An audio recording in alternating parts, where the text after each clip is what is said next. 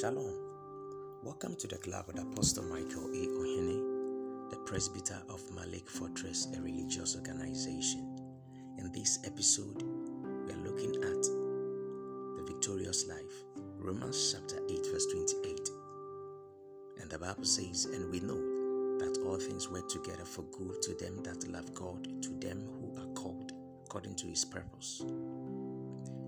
Being born again you are born into a spiritual kingdom. The spiritual kingdom is greater than the physical world. It actually rules the physical world. For instance, if you were asking God for a job or a child or promotion, etc., He will make it available to you in the spiritual realm first.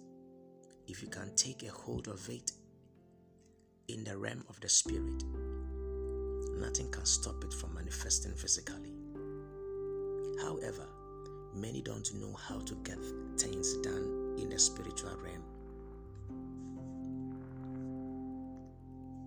So in Galatians chapter 5, verse 16, the Bible says, This I say then, walk in the spirit, and you shall not fulfill the lust of the flesh.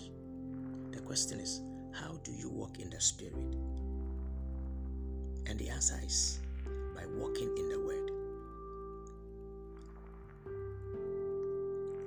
So Jesus said in John chapter 6, verse 63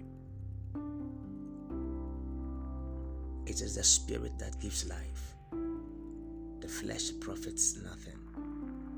The words that I speak unto you, they are spirit and they are life.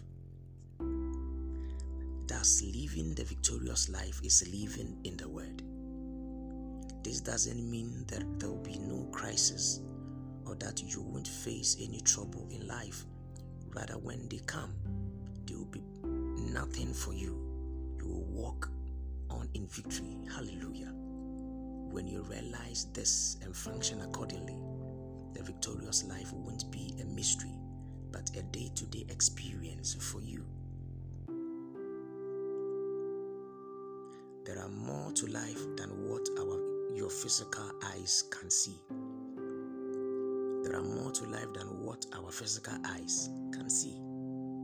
First Corinthians chapter 2 verse 12 says, Now we have received not the spirit of the world, but the spirit which is of God, that we might know the things that are freely given to us of God. As you give attention to God's word, the Holy Spirit unveils to your spirit the realities of the victorious life in Christ. This is God's desire for you. He said through the Apostle John in John 3 1 to 2. 3 John 1 to 2. Beloved, I wish above all things that thou mayest prosper and be in health, even as your soul prospereth. Living victorious, victoriously every day is as simple as saying yes to God's word and acting accordingly. By this victorious life, you can never be disadvantaged because you live according to God's word, which produces results according to God's order in your life. Stay blessed. Shalom.